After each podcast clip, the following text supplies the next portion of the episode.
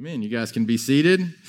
I have been just, all honestly, I've been itching to get to this passage uh, for a lot of reasons. You're going to see some here in a, in a few moments. But uh, last week, what we saw is we saw, we began to see that there was a shift in some of the language that was being used by the writer. And you picked up last week in, in verse 10, uh, you see that the word we popped up, right? He started using the word we, and we see that again today in today's sermon text. He uses that same word, which communicates to us that Luke has likely joined into the efforts of these early missionaries on this journey. And as we step into this in the middle of Acts 16, we're moving into a section of scripture where we're going to see multiple conversions that have taken place. It's going to start here with, with Lydia, as you guys saw, but these are some of the first conversions that happened in, in Europe. And Lydia, right, the, these guys left Troas and eventually they landed in Neapolis two days later. And that was quite some journey. Just so you know, for geography purposes, that was about 150 miles in total, that specific journey. Then when they arrived there in this port city, Neapolis, what happened is they journeyed along this thing called Ignatius Road to Philippi, which would have been about a 10 mile journey on foot. And I want to show you a picture of Ignatius Road. This is Ignatius Road. And that's me in the middle of Ignatius Road. There we go. This is Ignatius Road. You see that green with the stones looking down there at the bottom. You see the city by the, the bay. That is uh, present day Kavala, Greece, which was where Neapolis was. So you can picture these guys landed in Neapolis and they travel along a road that looks like this. That's flat stones for 10 miles after journeying 150 miles, right? So this wasn't an easy journey. Right? We've talked about this before as we look at the journey that these guys are on. We, we read these things and we think, we read them so quickly, like from verse to verse, that we think, man, that was quick, that was easy, but that's not the case. They journeyed 150 miles, and after they journeyed that 150 miles, they're walking on foot on these flat stones for two miles, which communicates this wasn't a cakewalk. But what it does also communicate is that they were committed, committed, excuse me, to the gospel. So they land in Neapolis. They leave, they walk on Ignatius Road, and then they get to here. I'm going to show another picture. This is Philippi. So they arrive in Philippi. It doesn't look like it here, but Philippi was an active place, right? It's believed to be very much a leading center in the in the district. It was known it was named after Philip of Macedon. If you don't know who that is, that is Alexander the Great's dad. It was active. It was a high level city. There was a high level of activity. There was a lot happening in in the gold industry. I tell you that to emphasize something specific, and I want you to understand this week, and especially in the weeks to come as we get farther into Acts 16, is that this city had heavy, heavy, heavy Roman influence. And you're going to understand that as we work through these, these passages in the next several weeks. You're going to understand the importance of that. So they, they get there, they spend time in the city, right?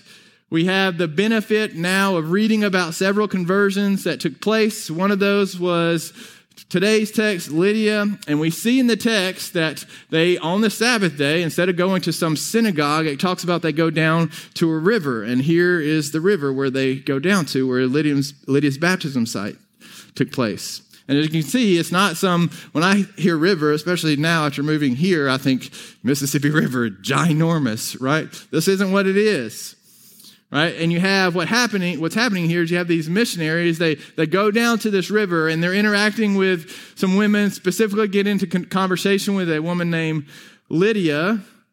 It's not in the thrust of what's going on in this booming city rather it's in the outskirts of the city the humble outskirts of the city. So they start conversing with her and through their interaction with her what what you see is a conversion happens Gospel proclamation took place, and the text tells us that the Lord opened her heart to what was being said, and she was baptized, right? She was believed and she baptized. So that's quite a journey, right? They traveled and traveled and traveled, and then they get to a city that's booming, and instead of spending time in the city because they there was likely no synagogue, they go outside of the city and they go to this humble river and they interact with a specific woman and they speak the gospel, and the woman right? Conversion happens and she is baptized. I want you to have a visual of that before we dive into the text to see what's taking place. So the first The interaction with Lydia communicates this to us. It communicates how important it is for us to remember comfort and financial means will leave you searching. And you may say, How in the world do you get that from what you just communicated? In verse 13, it mentions that they went by the river on the Sabbath, right, to a place of prayer. As I stated a few moments ago, that likely means, if that's where they're going on the Sabbath to a place of prayer, it likely means that there is a, uh, the lack of a synagogue in the city. Because if they had one, rather than going to this place of prayer by the river, they would have gone there on the Sabbath. And when they arrived at the river, they ran into some women, right? It happens to be that they are conversing with Lydia specifically. And Lydia was from Thyatira, as we just read. She was not from Philippi. Rather, she was from the other side of the sea, the other side of the Aegean Sea. And we know from further study, if you dig into Thyatira and you dig into uh, selling purple goods, you know that it's likely, if that is what she was doing and that is where she was from, that it's likely that she is a wealthy woman, right? That she is a wealthy woman. She sold purple goods, right? Thyatira was known for selling purple goods, purple dye. Lydia was selling those items. What you need to know about those items is they were not cheap. Purple was often associated with royalty, and therefore the prices of purple goods were high. So she's selling these high priced purple goods. It likely means that she was doing very well financially. She was in finan- uh, she was in Philippi for financial reasons, right? To sell those goods, to make money, and she was doing well at that. Why do I communicate this? Because Lydia would have had would have appeared to have it all together, right? She had financial means, she was a seller of purple goods and successful. But guess what? Based on what we see here, it wasn't enough for her, right? It wasn't enough. Further, one could make the assumption that if if all she needed was physical needs, right? If that's all she needed, why would she continue to search? Why? Why would she be where she was at this moment in the first place? Why would she be there? How do we know what she had wasn't enough? How do we know that it left her searching? Because it tells us, the text tells us that she was a worshiper of God. Maybe if you have a different translation, translation, we read out the ESV here. Maybe if you have a different one, yours may even say a fearful wanderer or a God fearing woman. Use language like that. When you do a Greek word study on that word, the word that is translated here as worshiper of God is fearful wonder, right? To, to fearfully wonder which is why some translations refer to her as a God fearing woman. In essence, she was not a believer, but she was eh, likely not a believer, but she was searching, right? She was searching. She was wondering, what in the world is this all about? The money and the means that she had was not enough. She was searching for more and for more. She wanted to figure it out. So she kept searching. But on the outside, as a seller of purple goods from Thyatira, she would have appeared to have it all together right? She would have had financial means. She would be selling fine goods that people desired to have. But even still, you have these missionaries that get there and they're faithful to converse with her. Just because she has appears to have it all together, don't mean they leave her in the dark. No, they're faithful to converse for her. They didn't look at her and see a woman who had everything she needs materially and say, okay, she doesn't need anything that we have. Rather, they engaged with her.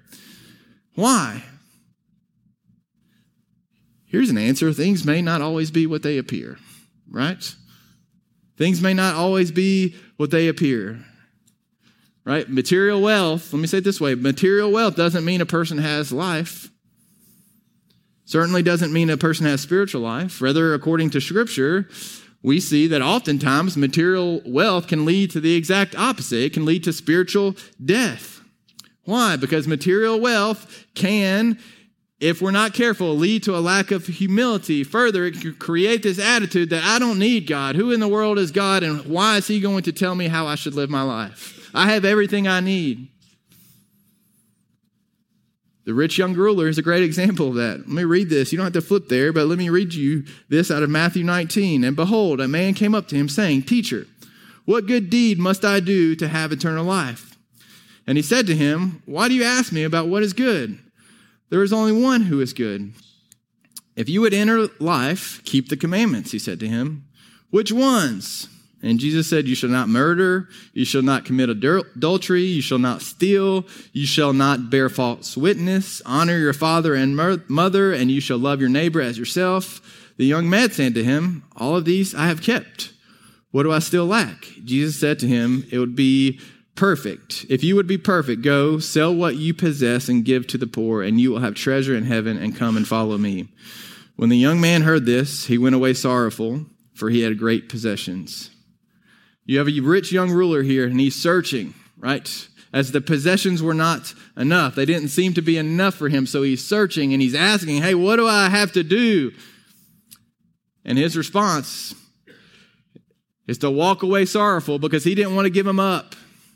Yet you have Lydia here, right? Who has possessions, right? Who is successful, seller of purple goods. She has comfort, she has financial means. And what do you have her do? She realizes they're not enough. She responds and she's baptized. Two different responses. From both of these, we see that comfort and financial means aren't enough because they both are searching, right? And they're both empty without life apart from Christ. Right? The, the path to eternal life is not comfort. The path to eternal life is not finances. The path to eternal life is not getting rich, having the best job. The path to eternal life is Jesus.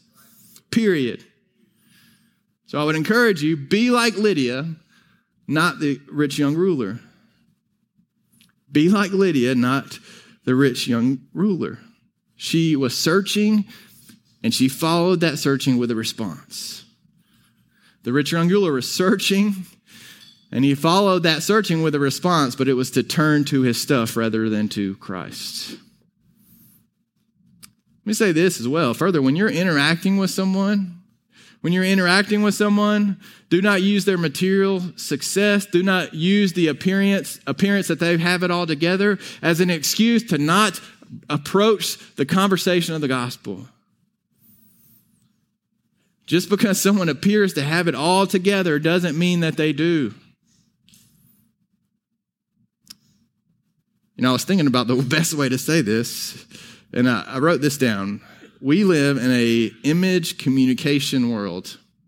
Do you guys agree with that? We live in an image communication world. What does that mean?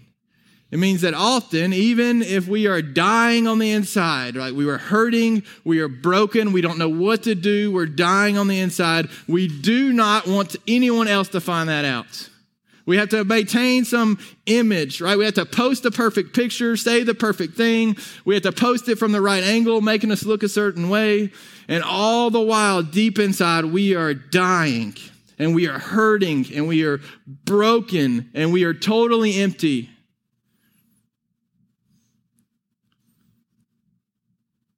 Financial means comfort will leave you empty. Christ will not. I don't do this often, but students, listen, to me for a second. Create good habits with this kind of thing now, right? Take it from someone who I'm not a ton older than you. I'm not going to say I'm a lot older than you because the old people in the room will give me a hard time later. but take it from someone who is a little bit older than you, lived a little bit more life than you, did it wrong, the wrong way for quite some time, Create good rhythms now, right? The only thing that can create sustaining joy in your life is Jesus Christ. Please learn that early. Learn from Lydia, a wealthy woman who figured out that her possessions were not enough, her material things were not enough. She looked to Christ. Learn from her. Look to him for purpose in life. She was searching for more. And because the obedience of these missionaries to share what God had on their heart, right? And to go to this place at that time, God working through them, the Spirit opened her eyes to the gospel and she responded. Which communicates something else for us. It communicates that the Holy Spirit plays a vital role in conversion. Cannot be any clearer than the statement that is made here in verse 14. Cannot be any clearer that. It says, The Lord opened her heart to pay attention to what was said by Paul the Spirit initiated a response from Lydia. In essence, she was closed off to the gospel, right? But she was searching.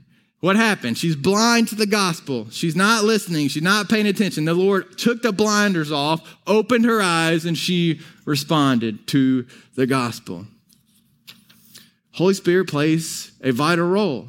As she heard, she responded, and because of that response, she was given new life.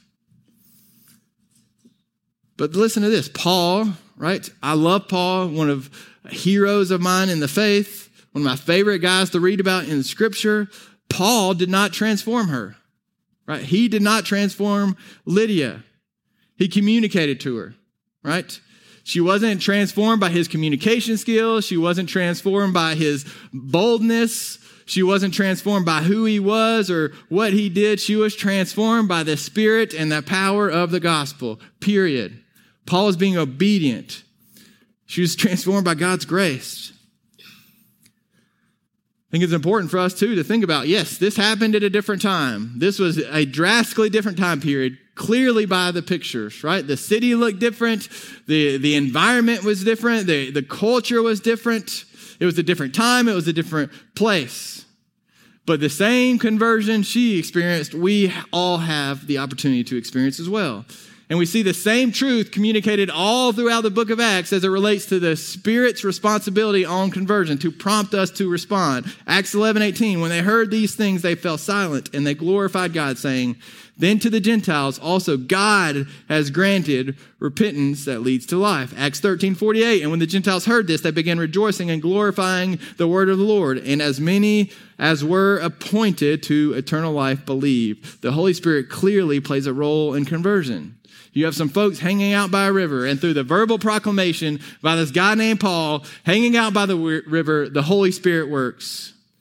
I read in one commentary, the guy said it like this, and it was perfect. It said, In a setting that may well have resembled more of a picnic than a prayer meeting, Paul explained the gospel, and the Lord transformed an individual into a follower of King Jesus. No more than a picnic. And God's using this brother to transform a heart. We talk about this often. We all have the responsibility to go and proclaim the gospel, right? And as you do that, remember, you communicate. That's it. You communicate. The Spirit transforms. You do not have transforming power apart from the Holy Spirit. You understand that? You do not have transforming power apart from the Holy Spirit. So, to, to go back to this quote this guy said from this commentary is no more than a picnic. Think about this who is your Lydia? Who is the Lydia in your life? Who is the person in your life right now that you need to share the gospel with, right? To share the saving faith that you've experienced and to watch the Holy Spirit work. Who's your Lydia? Maybe you're like, I have no clue, right? Pray and ask God to reveal that to you. Pray and ask Him, reveal to me who is my Lydia? Who do I need to step out in faith, even if it's a simple gathering out at the park, wherever? Who do I need to step out in faith and share the transforming work of Christ with? Ask Him to reveal that to you. And this is a this last point I've been excited to get to all week as I've really dug into this specific aspect of, of Lydia. The events that happened around Lydia and the actions of her post conversion communicate this to us. Women play a vital role in ministry. Lydia responds and she's baptized, right? We saw the likely baptismal location of her. Baptism, right, according to what we see in Scripture, according to what we see in the New Testament, it is an obedient act, right, post conversion, right? So she experienced conversion. That's not the only obedience that we see her live out. It doesn't end there. She continues to be obedient. She continues to be obedient. First, look at the text. Who else comes to faith? Her household. She shared the gospel with her household, and they too were baptized. Another act of obedience. Second, she displayed support for Paul, the missionaries in the church at Philippi when she invited them to her home, right? She used her means, she used her home as a valuable tool for ministry. She used it to serve other people. We should be doing the same. If the Lord has given you blessings in this life, use it to serve other people. Are you doing that? Are you doing that? If you're not, I would challenge you. You know why? As a believer, the foundation of your life should be about the Great Commission, which is to go to make disciples, to teach them, to baptize them, right? That should be the foundation of all that you do. So I don't care if you're talking about your job. I don't care if you're talking about your finances. I don't care if you talk about your hobby. I don't care if you talk about your church life. I don't care if you talk about your friendships. The foundation of all that we do as believers should be looking through the lens of the Great Commission. To do that, that's exactly what Lydia is doing. She's practicing biblical hospitality. Further, think about this for a second. I want you to think about the type of life that she was living. She wasn't a stay at home mom. Thinking about my wife right now, getting emotional. She was out working, and God used her in a mighty way.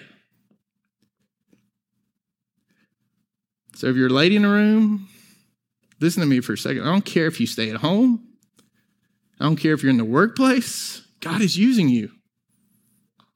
God is using you. Do I believe that we as a church, according to what we see in Scripture, should adhere to biblically that the, the, there are certain roles for women and certain roles for men? Absolutely, right? One, the easiest example is the office of pastor. I clearly believe in Scripture it's reserved for men. However, Lydia is one example of many in the New Testament where God uses a woman in a mighty way to accomplish his purposes. So I would say this to men, please never say anything different, right? A woman plays a vital role in ministry, right? If you want to talk to me about that personally, I can tell you the countless of examples how I've seen that with my own wife. And women, I would say the same. Don't let anyone tell you any different, right? You play a vital role in the work of ministry. Just look at Lydia. Her family experienced conversion because of her obedience. What greater testimony is there than that? Look, I care about all you guys. I have a responsibility to love you guys. But man, my kids, Lydia, the entirety of the New Testament points to both the need for men and the need for women in God's mission, right? To take the gospel to our neighbors, to people across the county, to people across the state, to people across the country, and to people across the world. We all, men and women, play a vital role in that. I ask the band to come back up as we prepare to close. And as they make their way back up here, the beauty of Lydia, the beauty of this, this uh, passage to me is that every, as I sat and I wrapped this up and I was thinking about the context of all this for the, the wide range of people who may be in here. Every person in this room right? I don't care if you're a man or woman. I don't care if you're a believer or you say that you're not a believer. Every person in this room has something to learn from the truth in this text. Every single person. First, if you're here today and you say, Well, I don't even believe this Bible thing, I don't believe the scripture, I don't believe anything about Jesus, you have something to learn here, right? The world will not provide you life, period. A large bank account will not provide you life. A certain number of followers on social media will not provide you life. A booming business will not provide you life. The perfect job will not provide you life. The perfect family will not provide you life. Jesus is your only hope. Into discussion. Confess with your mouth, right? That Jesus is the Lord and believe in your heart and you will be saved. And then following that, what happens? Lydia, we're baptized after that. If that's you today, I would encourage you to find someone to talk to. There are dozens of people in this room that would love to have the conversation with you. I am one of them. Do that today. If you're here today and you're already a believer, right? You're already a believer, but you have a hard time prioritizing Christ over your comfort and your stuff. Learn from Lydia. In the same way that non believers should learn from Lydia, so should believers learn from Lydia. Wealth isn't the answer, right? It doesn't provide life. It doesn't provide fulfillment. Jesus does. Use your gifts, abilities, talents, means, blessings. Use all the things that the Lord has given you on this earth as a tool to carry out the Great Commission. And then lastly, if you're here today and you're a woman and for some reason you have believed a lie that has been spoken that the different roles between men and women means that women don't have a place in ministry, then do not believe that garbage because Scripture doesn't say it. Learn from Lydia. You have a valuable place in ministry. You play a vital role in ministry. Lydia played a vital role in the conversions of others. We see that here. She played a vital, vital role in this particular passage in equipping the church at Philippi and these guys on their missionary journey. Right? You play a vital role. Foundationally, church, my prayer for us is that we would learn from Lydia and know that our only hope for sustaining life is Jesus Christ. And that because we know that, because we've experienced that, we would communicate that and we would live that out. Let's pray together. Father, in this place together, God, we come before you yet again, and God, we acknowledge our need for you. God, we acknowledge that uh, you see Lydia here. God, we, we think about the, the rich young ruler. God, people who appeared to have everything, yet they had no hope apart from you. God, I pray that, that we would learn from that. God, I pray that that, tr- that message of truth from your text here is what the Spirit would use to, to prompt a response in the, the life of someone who is not a believer. God, I pray that you would do whatever it takes to draw them to you. God, I pray for, uh, for myself and other believers who are sitting in this room. God, I pray that we wouldn't get caught up by the distractions that are all around us. God, whether it be discouragements, whether it be um, trying to build a sustaining, as the world would define it, life. God, whatever it is, I pray that we would not be distracted by those things. God, that we would remember that all those things are going to leave us empty. God, and we would fully submit to who you are and the call that you've put on our life to make disciples, whether that be in the workplace, in our families, God, in conversations with people across the street or around the world, God, we would do whatever it takes to go, to make disciples, to teach them, and to baptize them. Not for the sake of, of glory for ourselves, not for the sake of Heartland Church, God, but for the sake of your kingdom. We give these things to you. It's in Christ's name that we pray. Amen.